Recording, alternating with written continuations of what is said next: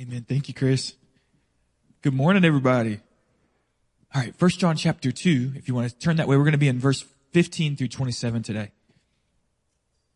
So Lord, we love you. We bless you.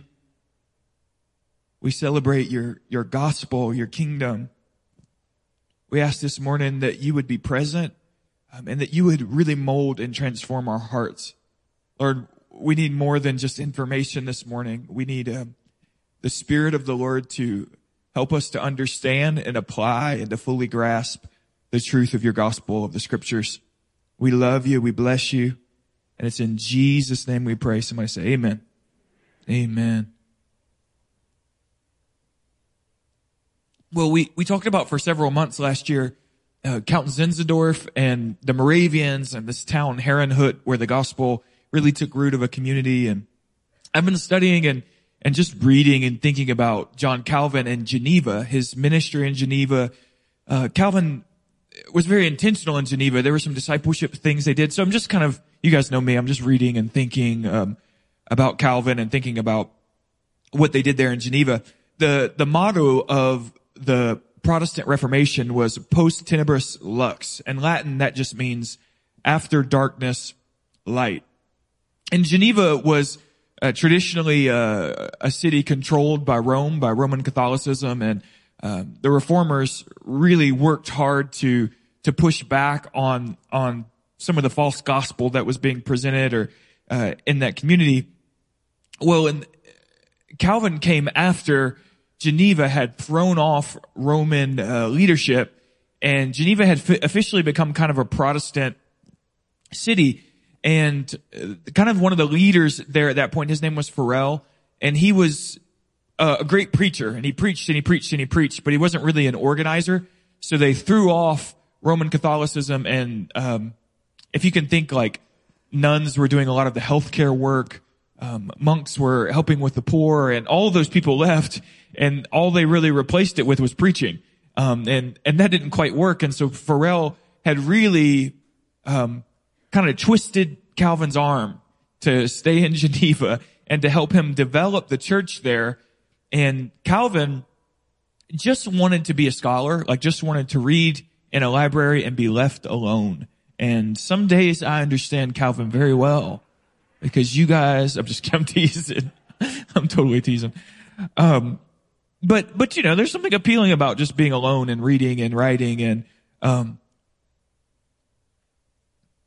well, Farel twists Calvin's arm to help him in Geneva and they start to really work to develop the church in Geneva to teach, teach, to disciple. And the problem was is that, um, well, in Geneva, the government, um, the Genevan church was a government sponsored church.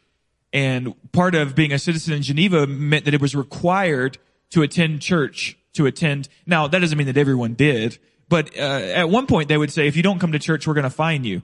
And in, in our records, it shows that they very rarely did that, but, um, it's a good strategy. So quit showing up at church. See what I do, homies.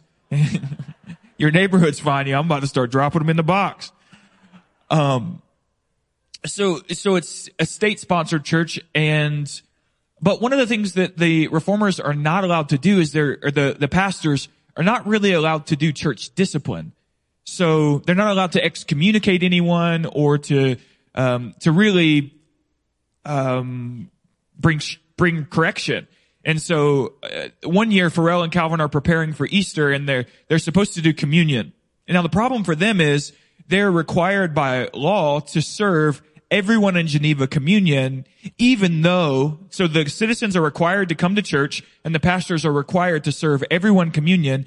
And Calvin is going, I know some of these people are unrepentant sinners. I know some of these people are living sexually immoral and drunken. And the Bible teaches that communion is something that is sacred and that, that saints partake in. And so, uh, the government is saying you have to do this. And Calvin is saying, well, the Bible teaches that I can't do this.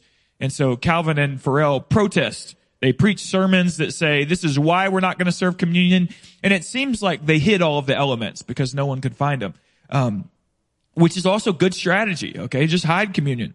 Um, and when that happened, they were driven out of Geneva. So now Calvin and Farel are banished from Geneva by the government because they refused to serve communion to unrepentant people. if you can imagine again, Calvin's not so upset about this. Okay. He just got kicked out of the city that he didn't really want to be in anyway. So he's ready to go to the library. All right. And to have some coffee and snacks and read. And seriously, he's not like heartbroken. Um, he's actually quite, quite relieved.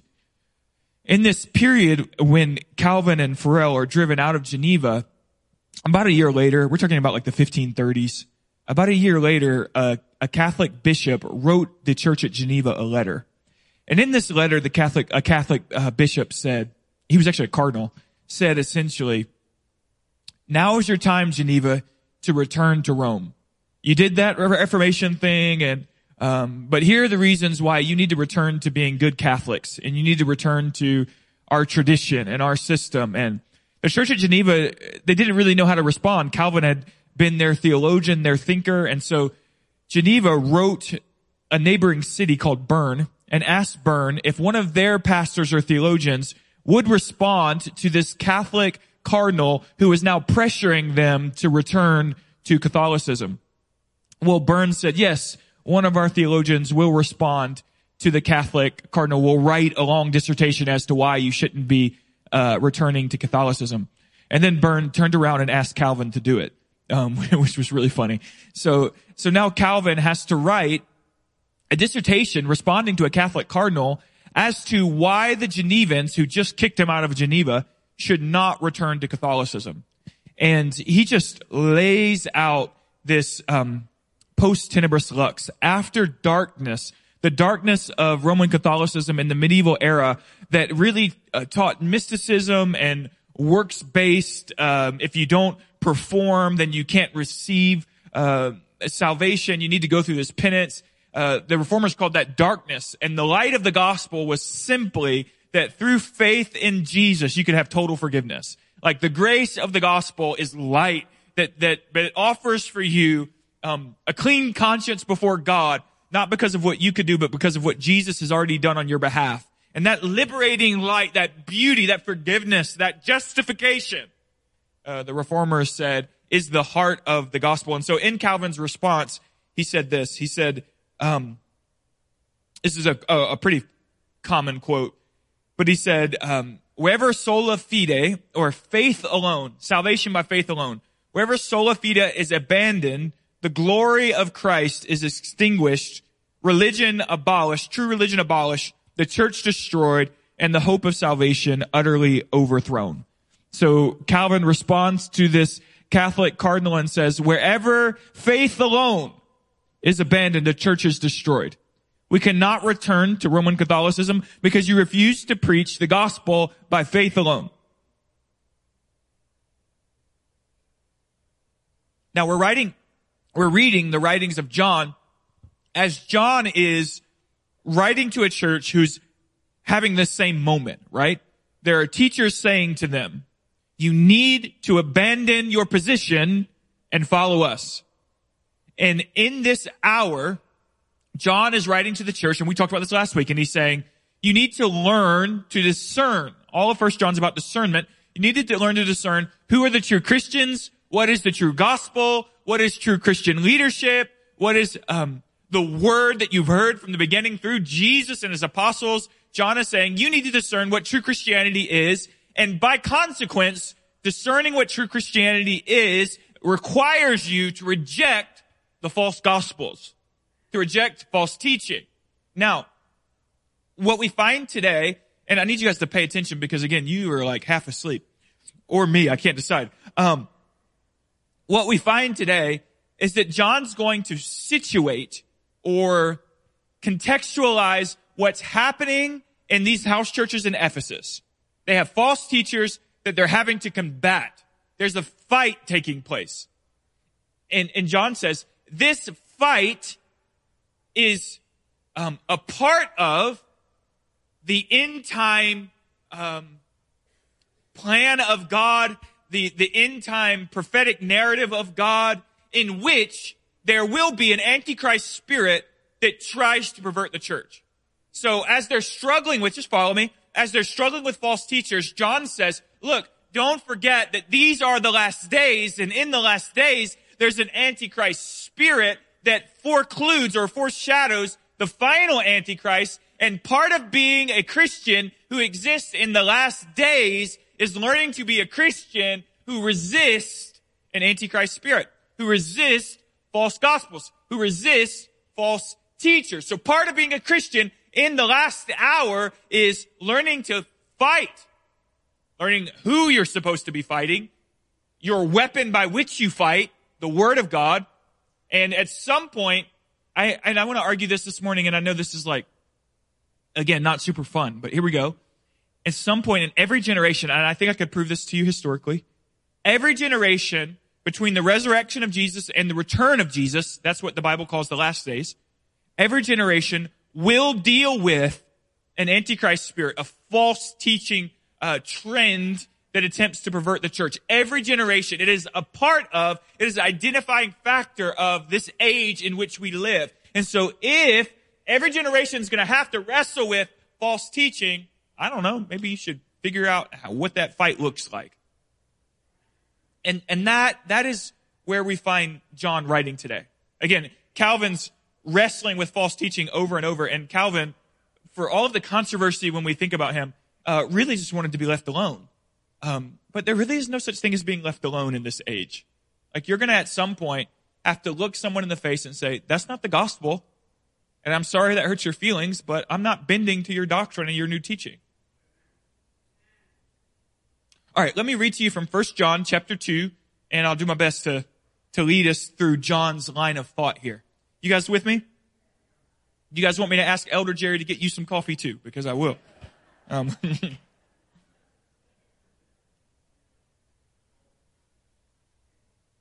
chapter 2, verse 15. You ready? Do not love the world or the things in the world. If anyone loves the world, the love of the Father is not in him.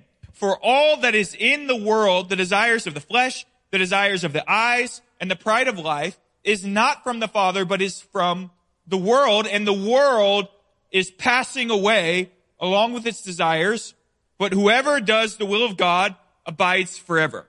Notice the delineation here. The world is passing away. That's end time language. But whoever is in the Father will abide forever. There's a people who possess eternal salvation who abide forever, and there is a destruction that is taking place in the world. Verse 18, children, it is the last hour. Everybody say last hour. And you have heard that the Antichrist is coming, so now many Antichrists have come. Therefore, we know that it is the last hour. They went out from us, but they were not of us. For if they have been of us, they would have continued with us. But they went out that it might become plain that they are not all of us. But you, verse 20, but you have been anointed by the Holy One and you have all knowledge. I write to you not because you do not know the truth, but because you know it and because no lie is of the truth. Who is the liar but he who denies that Jesus is the Christ? This is the Antichrist, he who denies the Father and the Son. No one who denies the Son has the Father. Whoever confesses the Son has the Father also. Let what you heard from the beginning abide in you.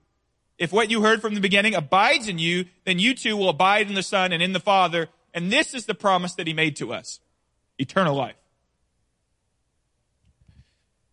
Now, again, notice, I want you to notice all of that, uh, what you would call like eschatological language or eschatology. The eschaton is the study of the end. Notice all of the end time language. The world is passing away. We know it is the last hour. You have heard that the Antichrist is coming, but even now many Antichrists have come. And so John, who, when you like lean back for a second and think, like John wrote the book of Revelation, like John is a, uh, as a, as a person is someone who's thought deeply about eschatology or the end of all things. And as John approaches a church who's battling false teachers and deception, John says to them, don't forget where you are in the prophetic timeline of God's plan. You're in the last hour, and in the last hour, you have to deal with, fight with, wrestle down, reject, and rebuke the Antichrist spirit.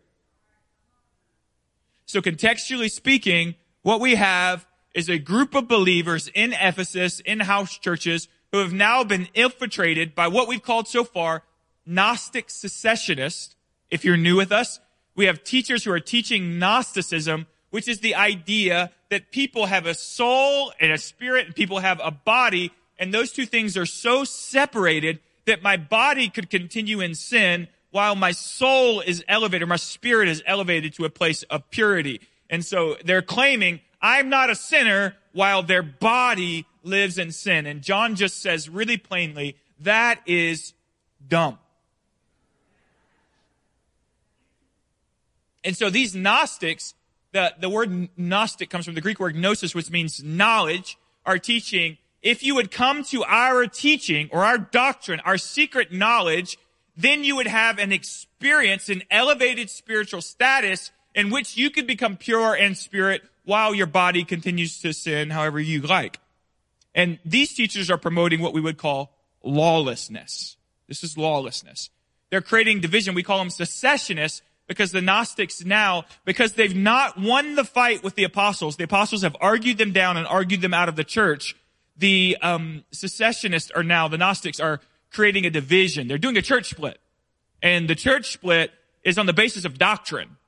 And so every Christian in the community has to decide not which leaders they like better, but which leaders proclaim the true gospel. The first thing John says to these people in this situation is, do not love the world now, this is the same John who recorded for us, for God so loved the world that he gave his only son. So he clearly does not mean do not love the people of the world. He has something else in mind when he uses the words cosmos here. Don't love the world.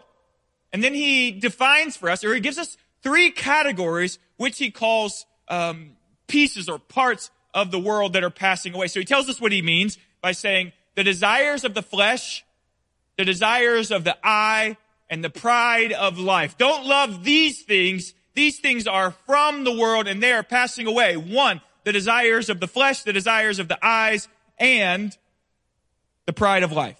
The desires of the flesh. You should not love the desires of the flesh. They are currently passing away. One, the desires of the flesh are the fallen, sinful cravings in my soul that just want pleasure from the world.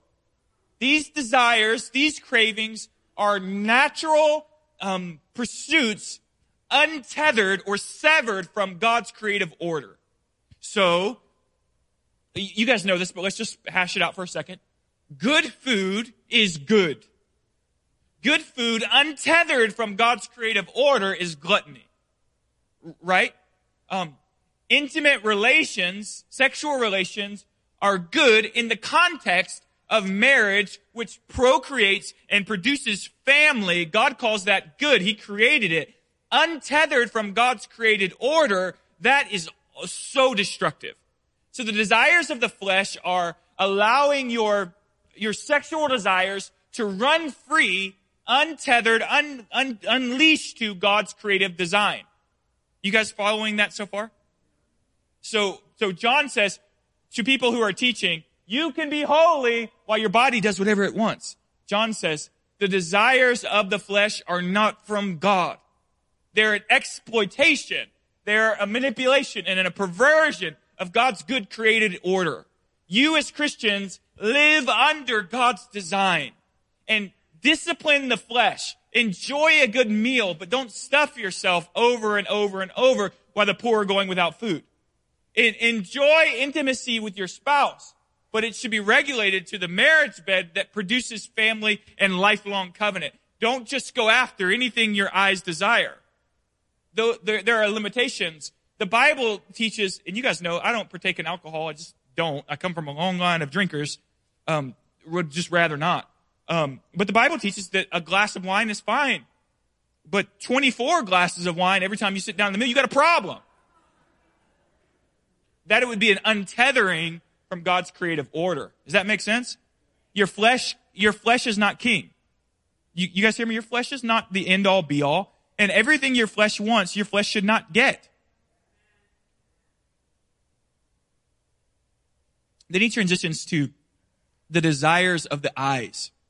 Um, uh, Audrey, do you have that, that, that poem back there that I, that I gave? It's okay if you don't. Um, but this is from a, uh, this is from a reformer just a little bit after Calvin and Geneva, and he's really trying to get at what the desires of the eyes are. He says, never having and always desiring. Such are the consequences of him who loves the world. The more he abounds in honor and riches, the more he is seen aspiring for more. He does not enjoy what belongs to him. He wants, he values, he adores what other people have. When he has everything, it is then that he has nothing. Because having everything, he desires everything still. And this is a good little poetic explanation of the desires of the eyes. It's covetousness. It's always wanting more. It's always looking uh, to another's uh, a woman or a man who doesn't belong to you and craving what they have. It's always wanting more money, wanting better vacations and bigger houses and better cars. If you just had that car. And, and by God, that's passing away. Your, your vehicles are going to rust and rot. They're not going to satisfy the deep places of your soul, the desires of the eyes. It's a direct, it's a direct spitting in the face of God's provision for your life. We combat covetousness with thankfulness. I combat needing a bigger house with being so thankful that God has provided for me what I have. And I don't know about you, but I haven't slept outside recently. And so the desires of the eyes, people who just want more, need more, those, that, that's passing away and that's not of God. Learn thankfulness. Your natural desires of the flesh need to be submitted to God's design and order and your eyes that want constant wealth and want more, more comfort, that, that needs to be crucified in you. And the last thing he says is the pride of life. The pride of life, without taking too long, is the idea that the more status you achieve, the more value you attain. Meaning that your role in society, it should build you up, or you can pu- push your chest out and, and, and, and you demand honor and demand respect and everyone should revere you because of the status that you've attained. And that is passing away. And the gospel says that the least of all, the last will be first. So Christians can't live their lives with this great inner um, desire to achieve more and to be seen and to to to be the, the the king in the room. You you shouldn't always want to be the biggest person in the room. That's not Christianity. The, the, those who will be exalted in the kingdom are those who wash the feet of the poor and serve the sick those who are going to be honored in the kingdom that is coming are those who are always willing to take the last seat. And I don't, I don't mean to be too aggressive here, but in our community of, of wealth, in our community where there are a lot of prominent people who feel like they've been really successful and they have been successful in the world's eyes, you need to be adamantly opposing this concept of the pride of life. You need to make sure that you don't think you're better than the people down the street because of which neighborhood you live in.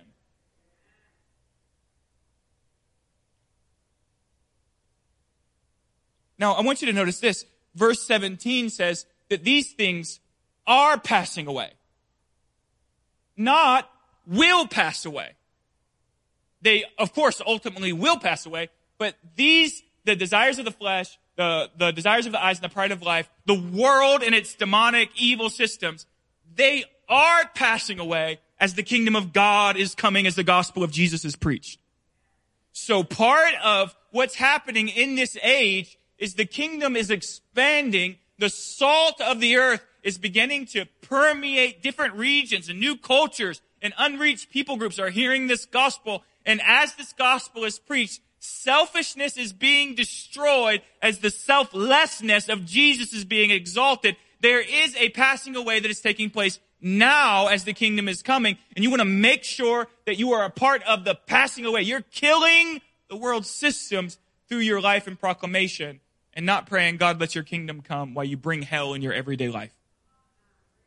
Right? Are you guys, you guys following that so far? Okay. So, uh, pay attention again to what's happening. We have Gnostics who are saying, we are really spiritual. We're way more spiritual than you guys. We have secret knowledge and special revelation and we can live in sin however, I mean, we, our bodies can do whatever our bodies want while we have learned to maintain pure spirituality. And, and John is saying this. You church in Ephesus are going to have to have the discernment and the backbone to look them in the face and to say, no, thank you. Move along. Create your secession, that's fine, but you can take your cult down the street. We're going to remain faithful to the gospel that was from the beginning. Now, the, the, the, uh, what, I, what I want you to notice is that, that John says, anyone who says you can continue to live in your desires of the flesh, continue to sleep with whoever you want, drink whatever you want, eat whatever you want, abuse your body, uh, you know, untether your natural desires from God's order. It's all good. Anyone who says that, John says, they do not have the love of the Father. Now that's quite contradictory concerning what our culture says today, because culture tells me that if I ever preach against certain sexual acts, then I am unloving. We're being taught that if we, if we ever tell people, hey, your sexual desires need to come under God's creative order, that we are somehow assaulting their humanity by placing restrictions upon them and we are not loving. And it's an exact reversal of the argumentation of John. John is saying that to let your sexual desires off hinge and pursue whatever they want and have whatever you see, whatever you desire, just get on the internet and, and have a good time. That kind of idea actually destroys your soul. And, and I could prove this to you, um, with a uh, hundred studies over and over that pornography is very, like, wildly destructive to the, to the mental state. That idea that if I ever confront you concerning your sin, I'm unloving is the exact opposite of what John's arguing. He says to not confront people for their sin that is destroying them is unloving. And so you've got to decide who you're going to believe. Culture's narrative or the narrative of the scripture. Now, I'm just on a roll, so you just let me do me.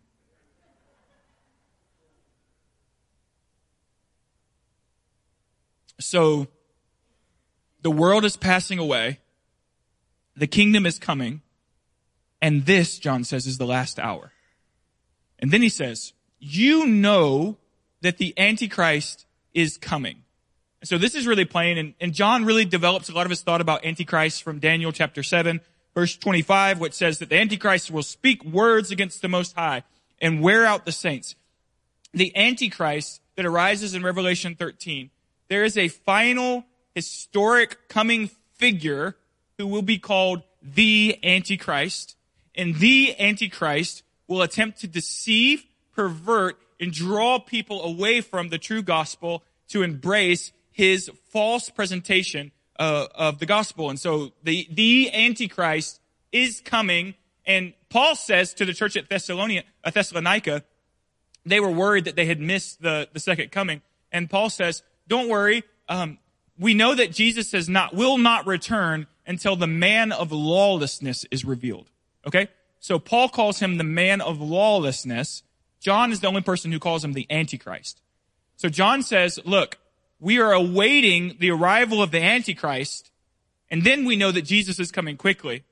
But in our waiting, John says, I want you to know that there is already an Antichrist spirit in the earth. And John says, and already many little a Antichrist have already come. So there are many people in history who have, who have embraced and operated in what John would call the spirit of the Antichrist. The early church really thought Nero was an Antichrist. Nero um, created such havoc on the church. And, and when you walk through history, the church, in many times, um, sometimes falsely, but other times I think sincerely, is pointing out a person and saying, this person is so hostile and, and violent towards the faith that they are clearly operating by a spirit which is Antichrist. Okay, do you guys understand that? There is a Antichrist coming, but even now, today, John teaches there's a spirit of Antichrist in the earth. Now, what we see historically, and I could show you this biblically too, is that the spirit of Antichrist primarily operates in two ways. The first way is to violently assault, intimidate, um, murder Christians. So um, I don't know why I was telling my daughter this this morning, but I guess she needed to know. I was telling her that Nero um, would like to set Christians on poles, cover them in oil, and set them on fire, and use them as like a lamppost. Um, I don't, my nine year old probably doesn't need to know that, but she does now. Um, Nero was, was using force, violence to try to intimidate the church out of their profession of faith. If you keep saying Jesus is Lord, we will kill you. If you keep preaching this gospel, we will burn you at the stake. The Antichrist spirit at times comes with violence on the church. And if you go in the Middle East, um, that's what the Christians are experiencing. An Antichrist spirit that is violently murdering saints and trying to intimidate believers out of their confession. That's the first way. In our culture, I would argue that we have an Antichrist spirit at work that is not trying to violently destroy us and intimidate us, but is trying to pervert us. So in other times, and this is what they're experiencing in the church in Ephesus that John's writing to. There's no one with a knife at the throat of the Christian saying, you have to follow us. But there is someone saying, hey, we got a better way. We have a higher way. We know more than you. We've got a better teaching. And, and that would be to pervert the Antichrist spirit that comes with a false gospel to pervert. Now, if you take that thought, again, which I think I could establish as a thoroughly biblical thought, and you just think about it for 20 or 30 minutes, you could ask yourself, how is it that an Antichrist spirit is attempting to pervert the gospel in American Western Christianity? I don't know, that takes me about three minutes. Okay? Um, so when you hear people espousing this gospel that says, um, I, I, have this later in the notes, but I'm running out of time already. So uh, because you guys don't listen well, um, the um, there was a season. I was really young. I think I had been in full time ministry for like six months, and there was a trend, um, books being written, and they were small groups in churches that were teaching it, and it was it was leaning towards uh, what you would call like hyper grace. And part of the teaching was essentially this. All of your past, present, and future sins are already forgiven because of the cross of Jesus. Therefore, you never, they actually taught, and I could show you this in books, Christians should never repent. If Christians repent, they are somehow insulting the gospel of Jesus. Now, what they were teaching is that because the, the work of, of Calvary was final, that there was never a need for repentance and, and essentially you should never feel remorse for your sinful activity. Um, now where does that go? That goes to lawlessness, right? Like live however you want. It doesn't matter. Um, and now you could say like, that's obviously stupid, but I promise you 10 years ago, it was being passed around, coded in very spiritual language. And the people that were promoting it, if you ever came against them, they would say, you don't understand grace. And they would say, you are, they go to Galatians and say, you're a promoter of the law. You're trying to say that if we don't repent, then we're, it's just like circumcision. If we don't get circumcised, that we're not really saved. And now I've been saved for like, not, I've been saved for a season, but I've been in full-time ministry for like six months. And I'm having to have serious debate with men who are 40 years my senior, who said they've been Christians for decades, and I'm having to look them in the face and say, you're wrong, you're wrong, you're wrong. Now, you know that I'm a little bit stubborn, so that wasn't so hard. Um, but there are tre- there are um, theological trends, doctrinal trends that will rise up, and one of the things the church in our day in the West needs to do is to ask a simple question: Is this what we heard from the beginning? Is is this scripture? And okay, now I'm off on a tangent here. You started it. Um, when we when we think about what, what we call extra biblical ideas. And particularly in movements like ours, I can sit down with people who will give me like 10, forgive me because I'm going to step in a little bit of mud for a second, who will give me 10 doctrinal statements about generational curses and why you should, like I know people that know more about generational curses than they do about the cross of Calvary. Um, and the problem I have with that is like, that's not a biblical phrase. Like I don't, I, I mean, show me where Paul taught on generational curses. I don't see it. Um, that's not to say that there's not a such thing as sin patterns that are passed along generation. I just told you that I don't drink alcohol because I come from a long line of alcoholics. Um, yeah, like sin patterns can be passed from generation to generation, and certainly if you if you sin in the same way that your father sinned, certainly there might be demonic activity attached to it. So on one hand, I'm going, ah, whatever.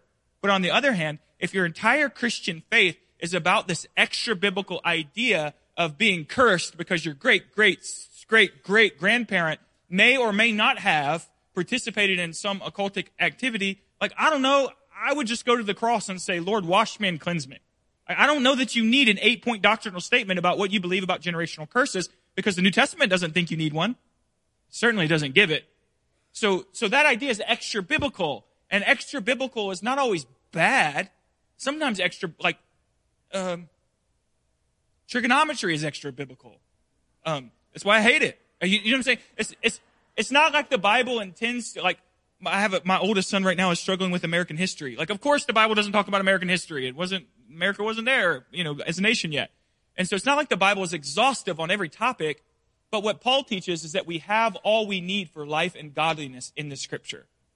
And so what you should teach one another is not, hey, come over and let's have a, let's have a, a Bible study where we go through this book of the latest prophet and he talks about his revelation about generational curses.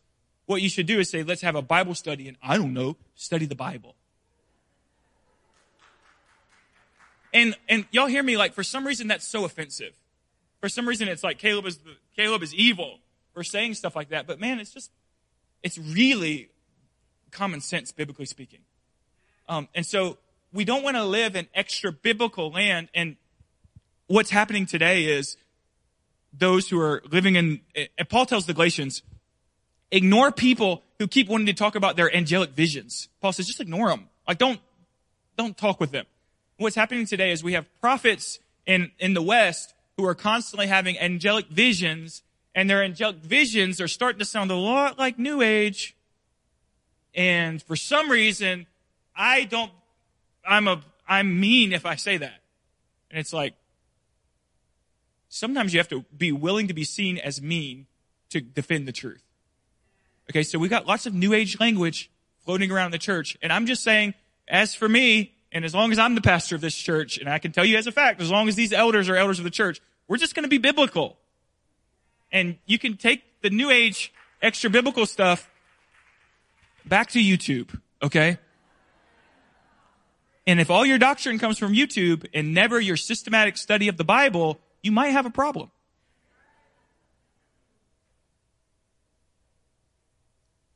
the last thing Paul says, or John says that's really interesting is he says, you have no need for a teacher.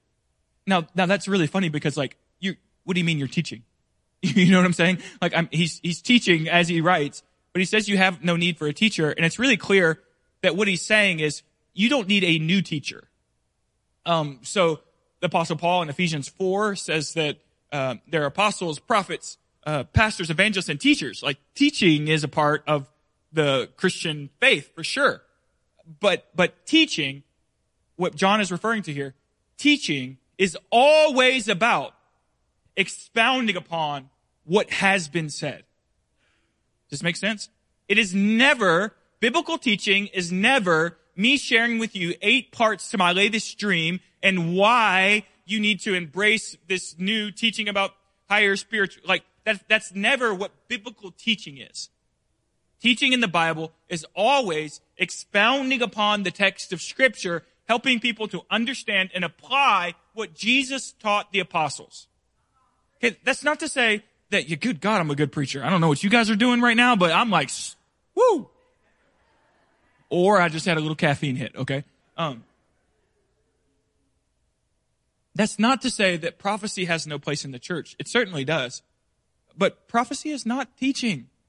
And again, if your entire Christian diet is listening to the latest deliverance minister or prophetess or you know, dreamer. Uh, there are people saying crazy things like they had dream that there's an extra chapter to the book of John and they're going to release it. Like that's heresy.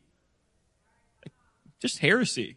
Um, the entire premise when he says you have no need for a teacher is you have the teaching. He says that word that abides in you from the beginning. What is he referring to there? The plain gospel which you have heard from the beginning, which abides in you, which dwells in your soul.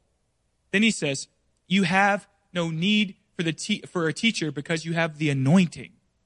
That that word anointing, we use it a lot in cultures like ours, but it's actually pretty rare biblically, at least in the New Testament. It's a rare word.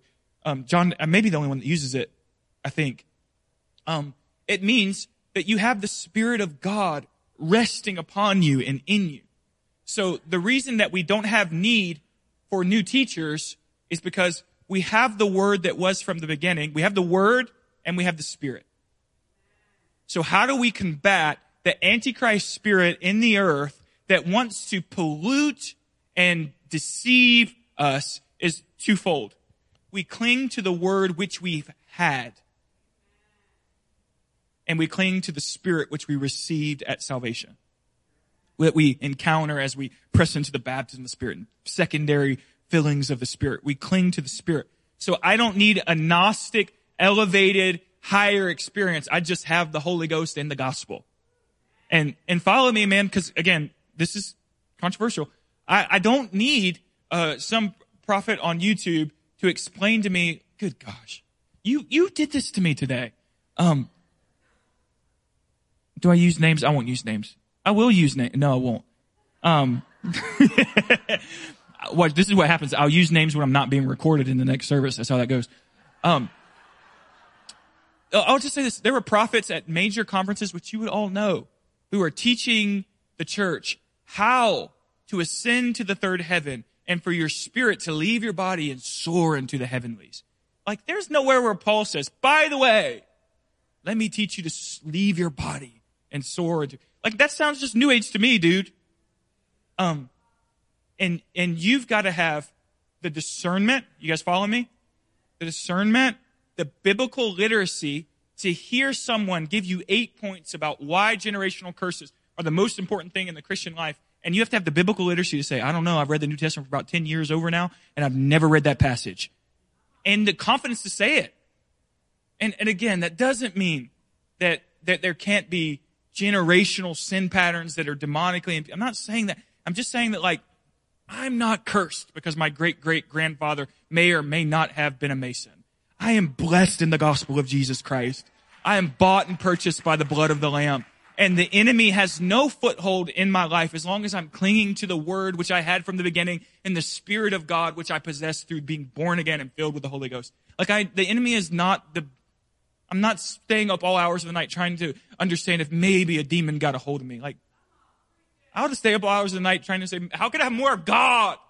And how can I be more effective in preaching this gospel? And what does it really mean to be bought and purchased adopted, belong to Jesus fully. And finally, if I could just really believe that, then I could have real life, not biting my nails all night, wondering about so what someone said on some. And, and this feels like I'm being lighthearted, but man, I just mean this. Like, I'm not doing that. And I'm sorry if you've been under people who have. And I'm sorry if you've watched people on YouTube and churches on YouTube who share their angelic experiences and have hours and hours of what this angel taught them. Like, not doing it. Um, we're, we're going to stick with the Spirit and the Word which we've heard from the beginning. You guys okay with that? Now I have like 18 more pages of notes, so s- sit down and be quiet. Just tease. The, oh, the last thing I'll say, I'll say this. He says that um, he moves to the idea of perseverance that, that the saints have to persevere through the last hour by resisting the Antichrist spirit that's trying to deceive them. And the idea of perseverance is the P to Calvin's tulip. I'm not a Calvinist, but um, the P was perseverance of the saints. I do believe this one.